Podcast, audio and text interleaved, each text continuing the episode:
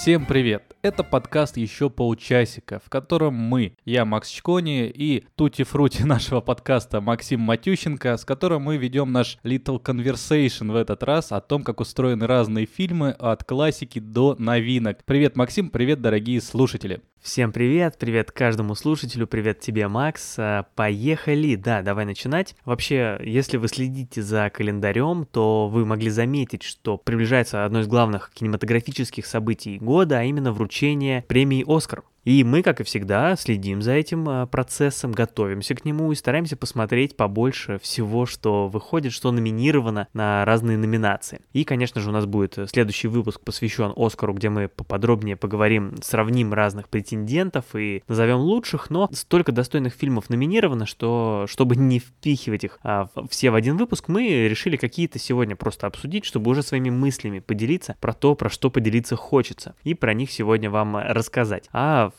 уже, собственно, в Оскаровском выпуске мы уже сравним и какие-то свои сделаем прогнозы, может быть, да, там, ставки, я не знаю, ты чем увлекаешься перед Оскаром, Макс?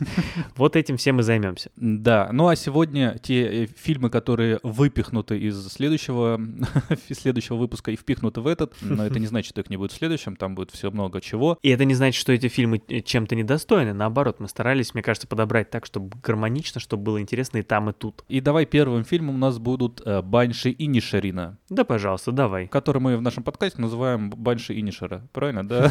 Башни Нишара мы их называем. Башни, да. Ну а о чем этот фильм? Это фильм а, про двух друзей. Действие этого фильма развивается на там далеком ирландском острове, который называется Инишарин. Про двух друзей, которые неожиданно оказываются между собой в конфликте. Тяжело, тяжело же это без спойлеров рассказать. А мы Конечно. напоминаем, что у Ну, нас ты- всегда без спойлеров. Ты но- неплохо рассказал, Не, ну да. так можно вообще про ничего про фильм не рассказывать и всегда быть без Мгм. спойлеров. Но вот кажется здесь, что вот два друга конфликтуют. Вот. Как, что, зачем и почему можно узнать в этом фильме. А чего ты дома? Братец? Почему ты здесь? Я стучался Колму в окно, он просто сидит. И что делает? Ничего, просто сидит. Курит. Он что, спал? Он курил, Шивон. Как он мог курить во сне? Вы поругались? Не поругались. По крайней мере, я с ним. Мы поругались? Да, все так, как ты рассказал. Кстати, а, мне казалось, что они его называют скорее Инишерин. э, Да, и не остров. Шерин, да, да, да. Да, да, да, да, да. Но в принципе тут как, как байопики и боепики можно ставить ударение куда угодно, поэтому мы тут не будем а, чего-то требовать. Да, давай поговорим про сам фильм. Ну, что сразу хочется отметить, снял ты его Мартин Макдона. Вообще-то, режиссер-то такой высокой величины. Э, Он ведь снял и три билборда, которые на границе Эббинга, Миссури. И в Брюге он снял фильм, в котором играли, между прочим, э, Фаррелл и Глисон. Как раз э, актеры, которые играют главные роли в баншах, в баншах и Нишерина. Любит топо- топонимы в названиях. Вот, это тоже хотел отметить, да. И тут и, и Эйбинг, э, и Миссури, и Брюги, и Нишерин. Кстати, и Нишерин э, — это вым- выдуманный остров, такого нет в Ирландии. Но при этом э, сам Мартин Макдона, он ставил, он не только режиссер, который снимает кино, он еще и в театре ставит пьесы. И он ставил пьесы, которые назывались The Lieutenant of Inishmore, то есть лейтенант Инишмора в 2001 году, и The Cripple of Inishman в 96 году. И вот, насколько я помню, вот эти два названия, они уже отсылают к реально существующим островам. Вообще, насколько я разобрался, слово «иниш», кажется, в переводе с ирландского означает «остров», поэтому это, видишь, все про острова. И мне приятно думать, что это какая-то такая, знаешь, своего рода трилогия, что вот у него там, значит, лейтенант с Инишмора, а потом этот коллега с Инишмана, и теперь вот э, Банши Инишерина. Вселенная Мартина Макдоны. Э, в общем, да, но, насколько я знаю, они не связаны все-таки, эти истории, ничем, кроме того, что Керри Кондон, которая снималась вот в фильме Банши и Нишерина, она играла в этих пьесах. И она номинирована еще на лучшую женскую роль второго плана за этот фильм. Не, не за театральный спектакль, да. То есть, ну, какая-то такая... А, ну и Мартин Макдональд, да, все это поставил. В общем, какая-то связь тут есть, а какой-то нет. А номинация, по-моему, очень заслуженная, забегая вперед. Да, еще вот это вот то, что остров выдуманный, а, добавляет фэнтезийности фильму. Вообще фильм немножко такой фэнтезийный, то он начинается вот с этих вот кадров, когда показывают Да, остров, да. вот эти вот луга, луга Ну, зеленые. почти «Властелин колец». Да, почти «Властелин колец», только мрачный. И ты вот смотришь, это как в прошлом году, кажется, выходил «Агнец», тоже там фильм про исландские луга. И здесь такое вот дымка веющая, вот это вот название Банши, да, отсылающее к ирландской мифологии. Мистическое что-то, да? Персонажи такие немножечко как будто бы сказочные. Вот Брэндон Глисон такой дед, Как да. хо- хоббит такой, да, да? хоббит такой, да, Колин Фаррелл Продолжай такой аналогию. карикатурный. И кажется, что это прям тем, темная фэнтези. Тоже как хоббит. Да, Колин Фаррелл. М. высокое заумное фэнтези. А на самом деле нет, тут нет ничего фантастического, хотя настроение, оно соблюдается. Вот этот карга, да, женщина, которую они называют там по ходу фильма, старушка ходит, которая Мгм. предрекает как раз, она же является, по сути, Банши в этом фильме, поющий за упокой э, на Ирландском острове. Ну да, банши знамениты тем, что они предрекают э, чью-то гибель. Кажется, что ты смотришь фэнтези. Ну, по крайней мере, просто ощущение этого создается. Это приятно. Я люблю фэнтези. У, у меня была д- другая интересность. Мне было интересно смотреть этот фильм после того, как я прочитал Улиса. А я теперь э, постоянно об этом э, говорю, не зря же я его столько читал. У нас каждый выпуск должен начинаться просто с этого. Да, да, да, да. Можешь ты меня представить, да, тот самый, который прочитал Улиса. Каждый раз так меня можешь представлять. В общем, ну, потому что тоже Ирландия, вот примерно те же годы действие фильма разворачивается в 1923 году, и вот э, за несколько лет до этого действия Улиса. То есть вот все это, все это знакомо. Хотя там, конечно, действие происходит в Дублине, ну, это, видите, я читал, знаю. А тут вот на ма- маленьком вымышленном острове. Но, тем не менее, интересно. Ну и да, да- давай э, к самому фильму. Давай, да? да, самое главное, это о чем же фильм, потому что у многих возникает вопрос, и вот даже что уж там пишут нам, пишут, вот нам а, наша а, подписчица, слушательница Юлия из Москвы, хотя уже, когда трудно тут сказать, кто откуда, знаешь, все так меняется, но неважно. В общем, э, Юлия написала и спросила наше мнение, о чем же фильм. А вот у меня, кстати, есть ответ, потому что я вот посмотрел и как-то сразу четко понял, о чем фильм. Собственно, фильм о вражде о вражде и о раздоре. С одной стороны, довольно буквально, потому что, в принципе, в этом вся завязка фильма, как ты рассказал, что два, а, двое друзей вступают в конфликт. Да, но что нам рассказывает этот конфликт? Он нам рассказывает, на мой взгляд, о том, насколько вообще деструктивна вражда сама по себе. Причем деструктивна она для всех вокруг. В фильме не так много действующих лиц, ну, там какие-то их соседи, да, которые живут на этом же острове, и мы видим, что как на всех этих людях сказывается эта вражда. Еще у меня такая была трактовка, что вот этот островок Инишери, на котором они живут, это, по сути, модель Ирландии. Тоже остров, кстати. И, соответственно, вражда двух героев это мета... на этом острове — это метафора гражданской войны, которая как раз в 1923 году завершалась, и отзвуки которой слышны на, на заднем плане. Вот, соответственно, мы вот видим про эту вражду на, на разных уровнях, от начиная отдельных людей до там целых народов внутри себя или между собой, и мы видим, что как это влияет на всех, ну вот фильм это показывает нам через э, жителей острова, как одни люди враждой наслаждаются, там есть персонаж не очень приятный, полицейский, который вот совсем не так относится к вражде, вот э, как раз-таки к войне. Там другие люди, там кто-то погибает, кто-то уезжает из персонажа. Ну так, без спойлеров просто. Такие есть направления. Кстати, на мой взгляд, вот э, персонаж, который уезжает, это вообще метафора иммиграции. Потому что в Ирландии очень заметная была, как мы знаем, иммиграция тоже в 20 веке. Вот мне кажется, здесь есть такая метафора. Кто-то проживает эту вражду и продолжает жить, э, да, там как некоторые другие герои фильма. Но в итоге, еще раз, эта вражда, она сказывается на всех, все под ее действием как-то меняются и обретают какую-то свою новую жизнь на новом уровне. Вот, собственно, если в двух словах, о чем фильм, на мой взгляд. К этому же я еще бы добавил интересно тогда роль церкви в э, фильме и в этом Мгм, микрогосударстве, да, да, потому да, что да, она да. как бы есть, она играет свою роль, но при этом она ничего сделать не может, никак не помогает и просто по сути для галочки. Там есть священник, который говорит да, он как бы пытается войти в этот конфликт, но Мгм. толку от него вообще никакого. Он, он едва ли не комичный такой персонаж вообще, с ним связаны довольно забавные сцены. От него толку никакого, но он при этом есть, как и в любом там государстве, в любом конфликте, э, церковь участвует, и здесь Мгм. то же самое. Вот. Но мне кажется, это больше говорит о Мартине Макдоне, как э, тому, что он хотел, как хотел преподнести, например, ту же церковь, вот чем к какому-то реальному конфликту Да, относиться. да, вполне может быть. Ну, в общем, мне кажется, что здесь вполне такое четкое художественное высказывание на вполне конкретную тему, которая, на мой взгляд, очень удачно реализована вот на всех уровнях, что мне как раз в этом фильме и понравилось. Вот мне, в общем, иногда бывает так, что мы не, не до конца там можем понять задумку автора или, знаешь, это пресловутое, что хотел сказать автор. Мне кажется, здесь как раз все очень понятно, и мне это очень понравилось. Если говорить про вражду, никто не помнит к концу фильма, да, и к концу этой истории, с чего вообще началось. Да, да, да, да, да, да, да. Это, ну, настолько показательный момент, что и начинается просто уже игра в месть э, ради мести. Мгм, ради того, да, чтобы да. отомстить на конкретный, ну там, ответить на конкретный какой-то другой э, поступок, э, какое-то событие. Вот, и так, может быть, будет продолжаться до бесконечности, пока кто-то не найдется там с остальным характером, чтобы что-то изменить. А по факту Мгм. это, да, просто они будут перекидываться пинг-понгом. Это, скорее всего, ну, там фильм просто уже развивается по одному пути, этот конфликт мог бы расходиться, да, это уже там по- Вилла Риба и Вилла Баджи, да, появляется уже обычно в таких историях в конце. Ну, а на таком, на формальном уровне действительно очень красивые пейзажи, замечательные, роскошные актеры, совершенно верно. Тут, э, ну, мы уже назвали основных, это и Керри Кондон, и Фаррелл, и Глисон, и кто там еще был из... а, Барри Кеоган, Кеоган, конечно, да. да, у него такая роль второго плана очень а, интересная. И тоже с общем, он- номинацией, кстати, да. Да, да, да, да. Ну, как и Колин Фаррелл номинирован на... Давай просто скажу, чтобы, да. Да, А ты Колин назови. Фаррелл номинирован на лучшую мужскую роль, э, Барри Кеоган э, мужская роль второго плана, Брэндон Глисон мужская роль второго плана, э, Кэрри Кондон, как я вот уже говорил, женская роль второго плана, Мартин Макдона лучший режиссер, лучший сценарий, лучший монтаж и лучший саундтрек. В общем-то, приличные номинации. А Да, список большой, но, номинаций? Да. но достойный.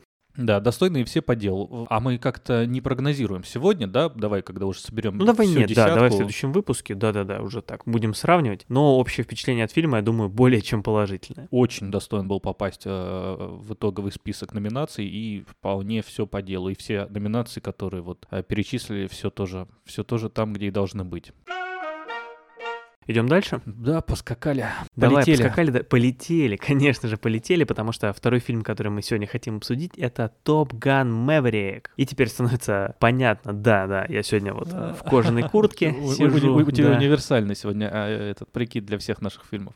Да, да, да, да. Не, ну это костюм а, С а, костюм Патрика. Банши. Патрика, да, костюм Банши с острова Инишерин, как вы поняли. Но да, теперь про Топ Ган Мэверик. Перескажу коротко синопсис, о чем он. Вот. Ну, это, во-первых, сиквел э, к фильму, собственно, Топ Ган. 1986 года, также известного у нас как э, «Лучший стрелок», да, такой был э, пере- перевод Мгм. вроде бы встречался. Итак, как, какой же сюжет у фильма «Топ Ган»? Значит, Пит Митчелл по прозвищу Мэверик, его как раз играет Том Круз, более 30 лет остается одним из лучших пилотов э, ВМФ США. Бесстрашный летчик-испытатель, он расширяет границы возможного и старательно избегает повышения в звании, которое заставило бы его приземлиться навсегда. Приступив к подготовке отряда выпускников Топ Ган для специальной миссии, Мэверик встречает лейтенанта Брэдли Брэдшоу, сына своего покойного друга, лейтенанта Ника Брэдшоу. Вот такой сразу спойлер к первому фильму. Впереди неопределенность, за спиной призраки прошлого. Мэверик вынужден противостоять своим глубинным страхам, которые грозят ожить в рамках миссии, требующей исключительной самоотверженности от тех, кто будет назначен на вылет.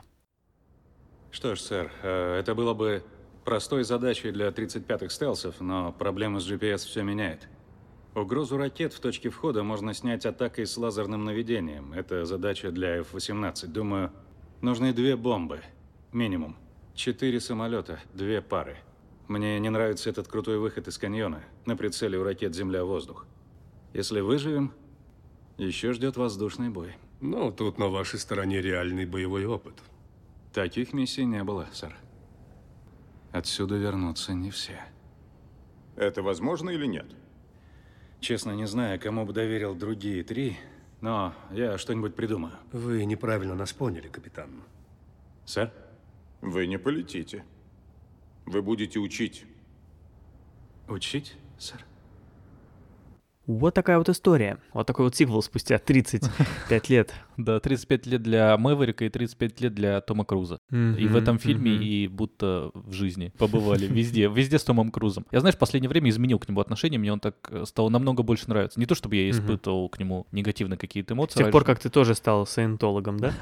Да, ну как мы возвращаемся к роли церкви, да, из прошлого обсуждения Банши. Да. Да, слушай, ну ладно, давай я здесь это возьму эм, удочку, раз ты мне ее уступаешь, и, и скажу Возьми так. штурвал. ну Слушай, что ж, да. да. А, штурвал возьму, да, спасибо. Раз ты пока сидишь у меня за спиной, а как а, второй пилот, тогда я скажу. Слушай, ну, тем более, что я в кожаной куртке. Идеальный, на мой взгляд, блокбастер и идеальный сиквел. Вот так вот я охарактеризую его коротко. Как жестко-то, а? Типичный, да. Вот я на, на, Сказал, напрямую, как отрезал. Как пилот. Да, как в мертвую петлю зашел и вышел. Ну, потому что, значит, фильм «Топ Ган» тоже такая классика считается, но как сиквел это вообще, то есть здесь э, я не ожидал, что фильм будет настолько привязан к первой части. Я когда начинал смотреть, посмотреть. Я Топ Ган, если когда-то и смотрел, то довольно давно. Я думал, не будет ли это проблемой, но вряд ли, все-таки 35 лет прошло. Но фильм настолько... Это, это прям продолжение, продолжение, продолжение. Не просто похожая история, там, с теми же персонажами. Очень сильно привязана к истории первого фильма. В принципе, можно не смотреть, если вы не смотрели первый Топ Ган. можно не смотреть второй Топ Ган. А, но потому что все на самом деле очень хорошо разжевывается и объясняется. Очень хорошая подача предыстории, все понятно. Но все равно, когда я посмотрел, у меня осталось ощущение, что мне хочется посмотреть первую часть, чтобы это все сопоставить. И я посмотрел. Про это тоже могу потом сказать. Но, в общем, сиквел, на мой взгляд, идеальный. Просто классно продолжает историю первой части, где в первой части какая-то осталась, может быть, незавершенность. Вот он ее завершает, где хорошая концовка такая история самого этого Мэврика, да, такого стареющего пилота, ну, потому что все-таки ему, ну, сколько, уже под 60, и по сюжету, и самому Крузу. И то есть эта история в том числе героя, который, знаешь, э, вешает свою летную кожаную куртку на гвоздь. Не знаю, что еще там вешают. Э, очки свои темные вешает э, на гвоздь. Потому что, ну, было бы странно просто показать историю, какой Том Круз крутой и как он круче всех летает все еще через 35 лет. Мы должны были увидеть какое-то завершение истории этого героя, и мы его увидели. На мой взгляд, это классно. Тут у меня из сравнений только мои любимые тачки 3 вспоминаются, где мы видим, где мы видим, как Молния Маквин, который был самый быстрый из машин, Э, в первой и второй части. В третьей части раскрывается как эм, человек, который может учитель, который может завершить свою карьеру и передать свое дело следующему поколению гоночных машин. И вот тут примерно так же. Здесь я бы еще аналогию провел с футболистами, когда вот тоже ты смотришь, как люди заканчивают карьеру и потом переходят там либо на тренерскую работу, либо на какую-то просто техническую, но при этом вот эта вот боль в глазах Тома Круза, она как бы чувствуется, что с одной стороны, да, он уже взрослый, он уже должен молодому поколению дать и дорогу, и научить, но все равно вот это то, что он хочет лететь, он хочет mm-hmm. летать, это очень чувствуется, это не то чтобы приятное ощущение, потому что оно такое чуть-чуть горькое, но смотреть за этим интересно. И вот это подано мне очень понравилось. Я это вижу еще и как историю самого Круза, самого актера, который уже, который известен как такой актер боевиков, но который уже стареет, ему уже под 60, и ему еще и хочется, да, играть такие роли. Но он уже должен передавать эстафету молодым и переходить на, на роли более такие зрелые, уже вот каких-то менторов играть. Естественно, мне кажется, такая история здесь тоже есть. И очень здорово, что этот фильм вышел именно сейчас, что мы не там, не в 90-м году увидели вторую часть, а в 95-м третью с еще молодым Крузом, и потом бы это все ушло в никуда. Вот сейчас фильм как раз, вот эта история настоялась, вызрела и вышла в самое время. А как тебе вообще э, тема вот патриотизма в этом кино? Потому что мне так видится, что это немножко такая карикатурная вещь, э, карикатурная, потому что ты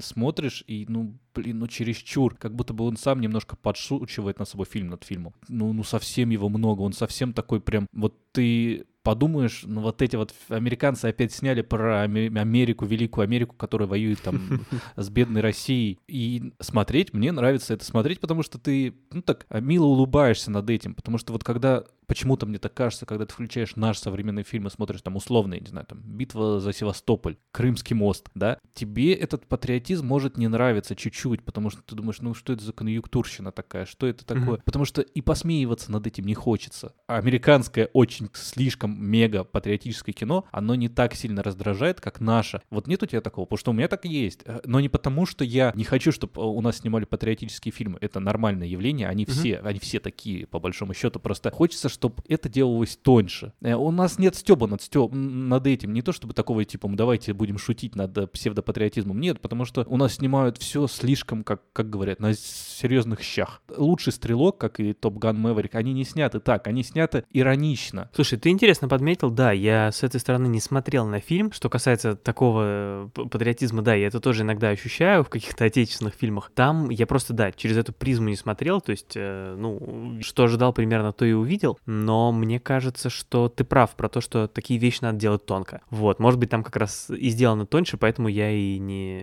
и не, и не зацепился. Вот «Движение вверх», вот просто пример. Этот mm-hmm. фильм «Движение вверх» мне нравится, как сделан патриотизм, ты понимаешь, что ну, он как бы гиперболизирован, но все равно ты смотришь, потому что это фильм такой про спорт, он должен быть, ну, направлен как бы ты под ним. Он фильм про сборную, а есть просто, ну, перегибы uh-huh, такие. Uh-huh. И вот, вы, ну, вот в Топ-Гане этого не чувствуется, это перегиба, от которого бы было тошно. Я понял. В общем, вывод, все надо делать а, правильно.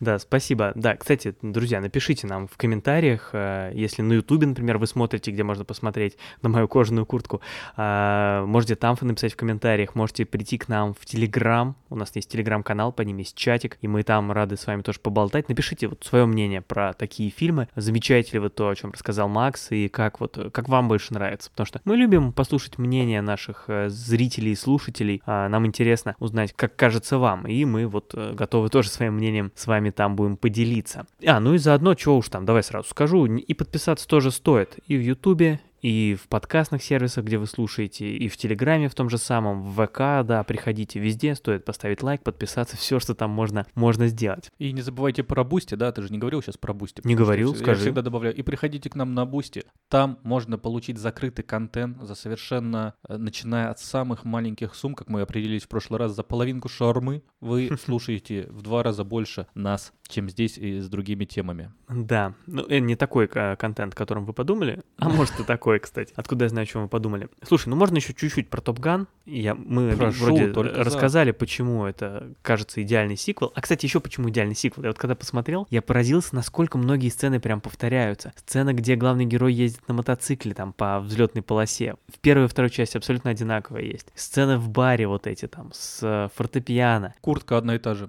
Куртка одна и та же, да, вот она же. В первой части они играют в волейбол, во второй части играют в американский футбол. Ну, в общем, очень-очень много таких повторов, но это смотрится мило. Не смотрится глупо как-то или не нужно, а очень даже мило. Вот, почему идеальный сиквел мы рассказали, а почему идеальный блокбастер? Слушай, ну, на мой взгляд, прям здорово все сделано. Вот я, я не люблю такое сильно блокбастерное кино, всякие боевики, вот это все. Я обычно не люблю, и там, в общем, про технику, про все это. Но, но даже меня тут зацепило, я думаю, это можно считать таким критерием я вот завороженно следил за всеми этими самолетами, как они там летают, все так красиво снято, так красиво выглядит, и все так правильно собрано, все так на все вопросы, там, даны ответы, да, вот концовка такая прям, а, я вот все думал, очень боялся, что концовка куда-то не в ту сторону пойдет, и что-то там получится, что что-то либо смажется, либо получится как-то неудовлетворительно, но нет, все прям разжевали, все оказалось как надо, все там соверш... просто очень не хочется здесь спойлер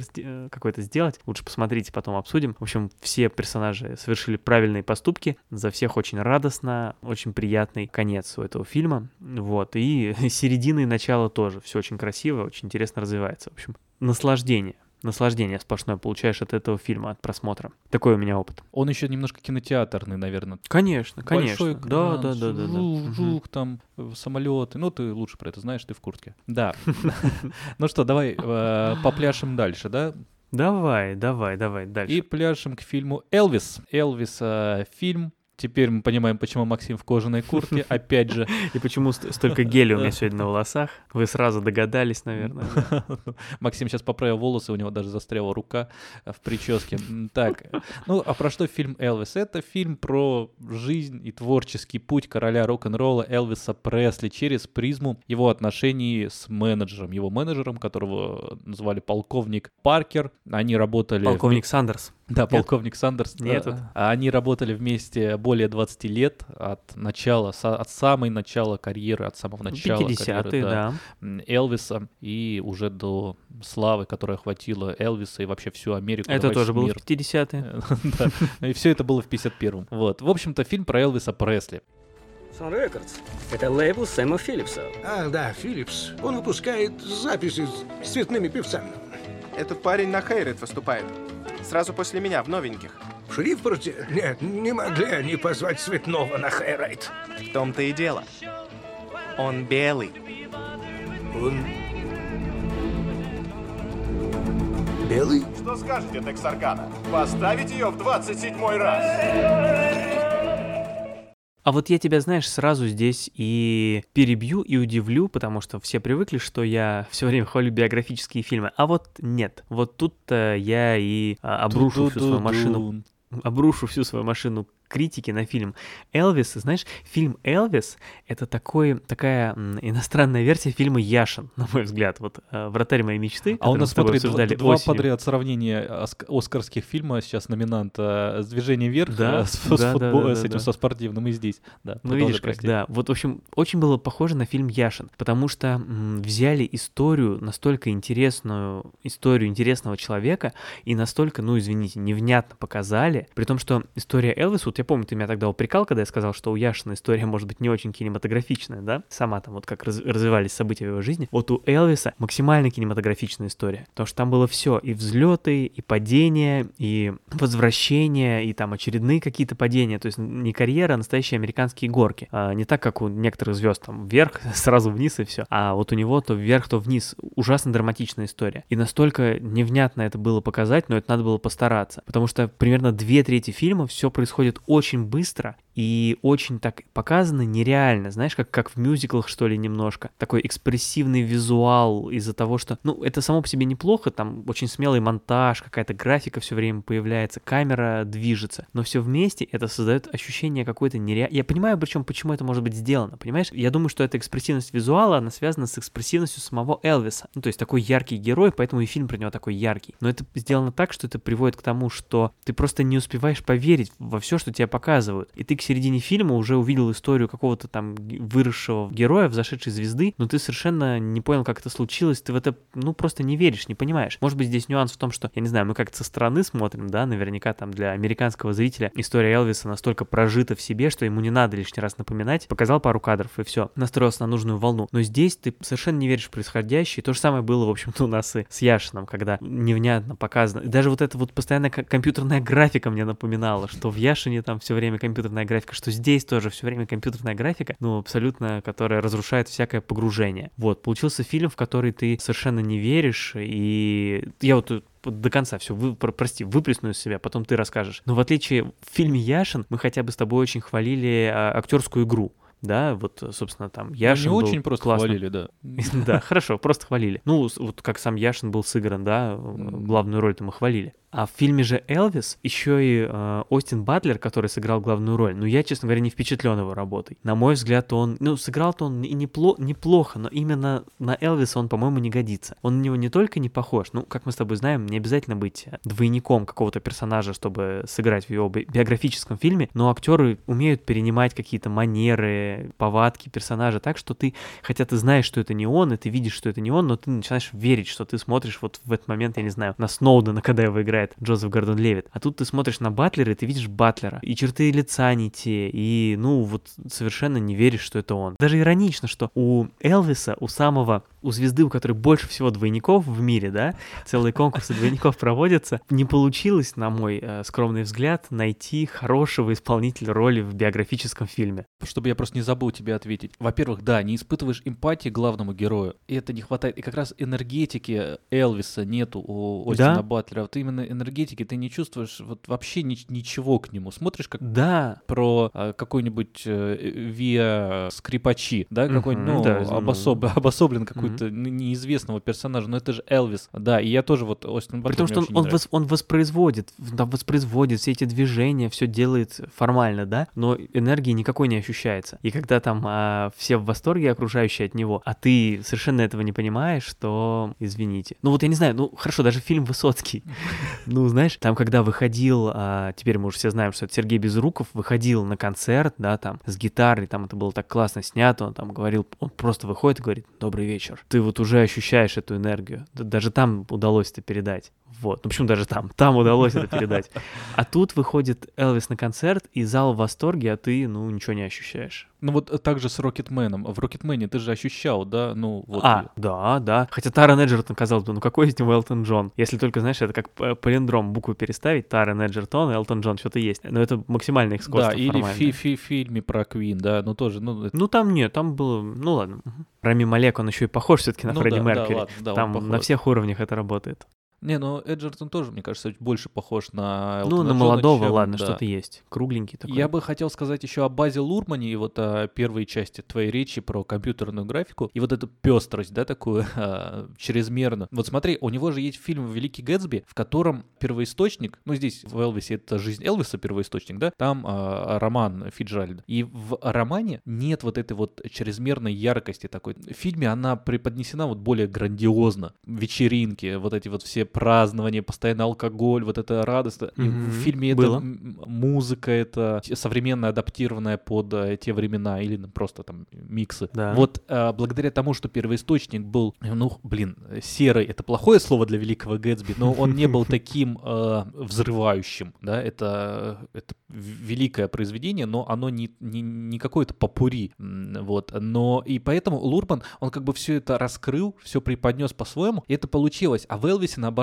сама жизнь Элвиса, она тоже, все его концерты, она уже сама по себе была такой, и Мгм. уходить в еще больше, как получилось в этом фильме, и чрезмерно, и сделать это органично уже практически невозможно как раз, потому что его жизнь, она уже была максимально яркой по и событиям, и по, там, по тем же концертам, да, то, что происходило на концертах. То есть увеличивать вот этот вот накал страстей уже не нужно и игрой с камерой, и компьютерным э, дизайном. В фильме попытались это сделать, и мне кажется, вышло как раз вот не очень из-за того, что Мгм. э, первоисточник уже сам по себе был таким. Может быть, надо было наоборот сделать, э, Да, показать тёмную другого, драму, да, темную нуар. драму, да, да, да, про да. его проблемы, то, что он там, я не знаю, был с Никсоном, был его куклой, там проблемы с женой, которая там была, вот по биографии Элвиса, что он там, Мгм. она там была значительно младше, когда они познакомились, там про... Или наоборот.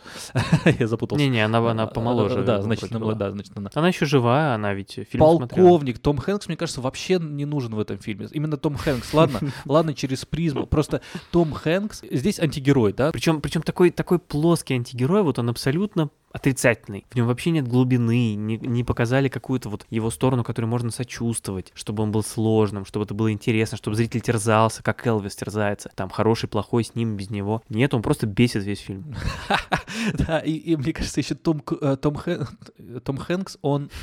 а, Том Круз. А, Том Харди. Да, Том Харди. Том Хэнкс, он все равно играет добрячка какого-то при этом. Да, То есть это, это, ну, не ложится. У него есть фильм, как же, а, там, «Замочить старушку», что ли, Том Хэнкс. Вот он играет приблизительно такой же, какой-то такой милой ко- комедии семейной. Вот, вот, такого антигероя он играет. А здесь Да, это должен так. быть либо, ты либо ставишь себя на место этого менеджера, я вот не понимаю, зачем это сделано, от лица менеджера, если он становится антигероем, повествование идет больше так от него, там же начинается фильм с, с, э, вот этого Ну да, полковника, там про него, да. там монолог, там несколько минут только про него. Но и с другой стороны, он не становится таким прям глубоким человеком, как почему он принимает какие-то решения. Мгм. Он просто вот такой вот э, должен быть персонаж в любом фильме. И тут э, неважно, это история про Элвиса или выдуманная история про выдуманного певца.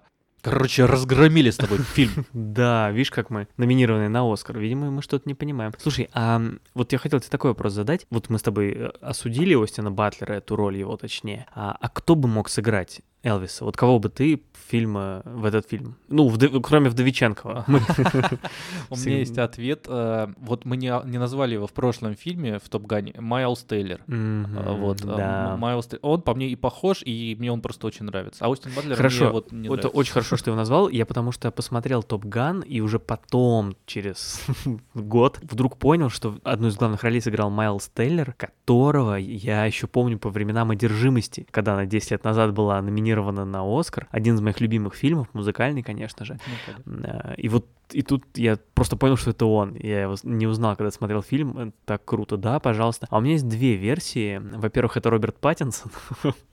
Ну, мы уже увидели, что он может играть кого угодно. У него просто, знаешь, мне кажется, у него подбородок такой волевой, как у, как у Бэтмена и как у Элвиса. Поэтому он может сыграть обе эти роли. Да, а Бен Аффлек тогда тоже, если вот по Бэтменам идти, ну тоже... Ну под- да, но Бен. Аффлек уже это... ну, что Бен Аффлек? чуть-чуть- Что, ну что, ничего он... Ну, сколько блин, ему? Том Круз вон там, а ты... Ладно, хорошо, хорошо. Ну и э, продолжаем по Бэтменам. Пол Рад тоже.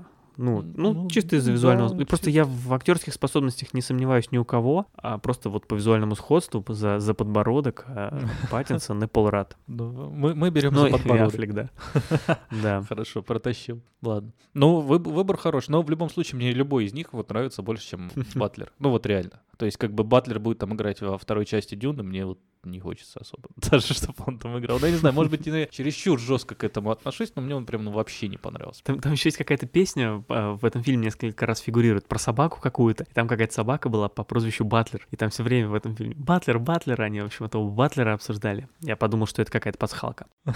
Так, ну все, давай, Давай, да, закончим. с- да, да, да, к заключительному давай, фильму на сегодня. Пропой нам про э, следующий, Мгм. сыграй нам Как ноты. ты подводки сегодня подготовил ко всему? Ну да ладно. Этот фильм называется «Тар». не Тар, а Тар, там в названии такой апостроф, не запутайтесь, когда будете его искать, фильм Тар про всемирно признанную э, женщину-дирижера по имени Лидия Тар. Она не только дирижер, она еще и композитор. Она, кстати, по сюжету выиграла так называемый ИГО, то есть э, Эмми, Грэмми, Оскар и Тони. Четыре крупнейших музыкальных премии. Просто такой интересный факт. И вот Лидия Тар становится первой в истории женщиной-дирижером Берлинского филармонического оркестра. Она дает интервью, выпускает книги, преподает и в новой должности приступает к репетиции симфонии номер 5 Малера, а также заботится о своей партнерше, первой скрипке оркестра, и маленькой приемной дочери. Но когда одна из ее бывших подопечных кончает с собой, безупречная репутация лидера, простите, безупречная репутация Лидии оказывается под угрозой.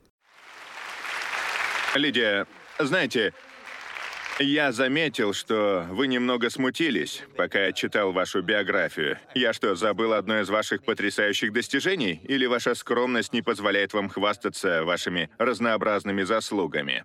Слово «разнообразный» нынче ругательное. Мы живем в эру специалистов, а если пытаешься заниматься сразу всем, на тебя косо поглядывают. У каждого творца своя ниша. О, да, это точно. Важно, это вымышленный, вымышленный. Просто вот по синопсису я и до этого, ну, я до того, как смотреть фильм, я не читал о фильме, ну, специально, чтобы свежим Правильно. подойти. Мгм. И, и я не знал просто, может быть, Лидия Тара, она... По, по началу фильма просто не понимаешь. Мгм. Когда... Не, хотя там вначале говорится про Егот, я уже понял, что... Ну, я бы знал, что А, Егот крош- получил. да, Крошка просто- Егот. Да. Слушай, да, а на самом деле ты хорошо что предупредил, потому что это мем на самом деле. То есть э, сейчас э, в соцсетях вирусится мем про то, что Лидия Тар — это реально существующий человек. Люди обсуждают, там, сходили на ее концерт, послушали ее, музыку. Ну, в шутку, в шутку, понимаешь? Шутка. Нет, ну, интересно, я просто не встречал. А я бы поверил, я, бы Ну засомневался. Видишь, хорошо, что я тебя предупредил, потому что ты и так сомневался, оказывается. Вот знай. Вообще у меня от этого фильма такое ощущение, что вот что-то необычное он. Вот никак не могу от этого отделаться. То ли из-за темы выбранной, да, не так много фильмов про дирижеров мы видим, ну и вообще там про классическую музыку. То ли из-за его какой-то вот, я не знаю, интерконтинентальности, да, там то в Берлине действие происходит, то в Америке, все, мы куда-то вот переезжаем. То ли из-за, я не знаю, вот э- самой выбранной вот этой темы. Ну, фильм, он, ну, если так, чтобы особо без спойлеров, ну, вроде это обсуждают во всех обзорах этого фильма, это история такого харасмента, да, что уж там, только такая, наоборот, харасмент наоборот. И про культуру канцелинга фильм. Вот, собственно, собственно, о чем и фильм. Да. А вот это вот перемещение, кстати, э, мне интересно, мне оно понравилось тем, что ты э, теряешь, э, теряешься в пространстве. Мгм. Там, там же непонятно, да, вот Да, она где что. переместилась, где Мгм. что, и ты вместе с героиней, мне кажется, даже теряешься, потому что слишком вот эта вот жизнь у нее, она постоянно запущена, она там даже вот в синопсисе об этом говорит, что она пишет книги, она выступает Мгм. там, создает альбом, получила Да, это, да. эти все премии, и у нее вся жизнь, она проходит вот такой, и саму же героиню мы из-за этого тоже видим, она строгая, она лидер, Мгм. она говорит, я служу композитору, там вот в начале есть сцена, мы сейчас тоже обсудим, да,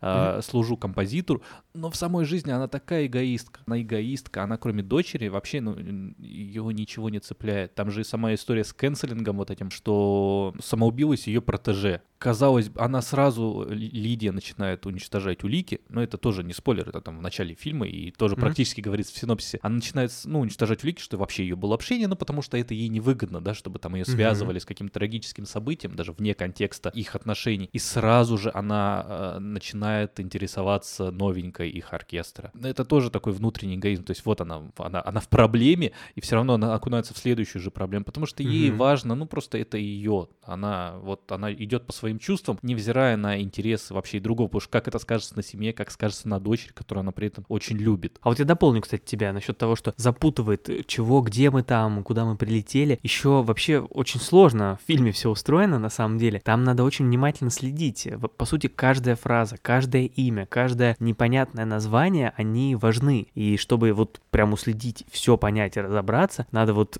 все запоминать и осмысливать, чего произносится. Нельзя половину фраз пропустить мимо ушей и все равно понять, что происходит. Иначе ты к середине фильма уже полностью запутаешься и потом не разберешься, не прочитав Википедию. Вот. И другое, это вот э, работает на то же самое, о чем ты рассказал, я думаю, и другое формальное такое примечание у меня возникло, э, визуальное. В фильме очень много таких диалогов, когда снято издалека, со спины, не видно лиц, не видно говорящих лиц. То есть ты слышишь диалог, и, и ты не видишь, как люди говорят, потому что ты видишь их со спины, откуда-то издалека. Вот это очень интересное такое э, визуальное решение, на мой взгляд. Еще много от Кубрика, вот мне так показалось, там же тот Фил, который режиссер фильма, он играл в широко закрытыми глазами тароплановую роль. И вообще есть ощущение от, от Тара, как от широко закрытыми глазами. Тар мне в умеренной оценке по, по ощущениям. А широко закрытыми глазами я очень люблю. И просто у них общее еще такое, знаешь, ощущение триллера. Фильм-то не триллер да, вот это вот нет вот этого. Да, вот, да, да, да. Но вот это вот нагнетание, вот это вот саспенс такой, который появляется, за Лидией постоянно кто-то следит, у нее явно ее не очень любят, потому что, ну, мало кто любит таких жестких людей, еще в такой узкой и специфичной сфере, как классическая музыка, да, там постоянно происходит, что мы знаем по истории по балету, да, у нас даже в наших, да, постоянно да. происходящая борьба за власть. То же самое происходит и в Берлинской, в Берлинской филармонии. Ох, эти филармонии,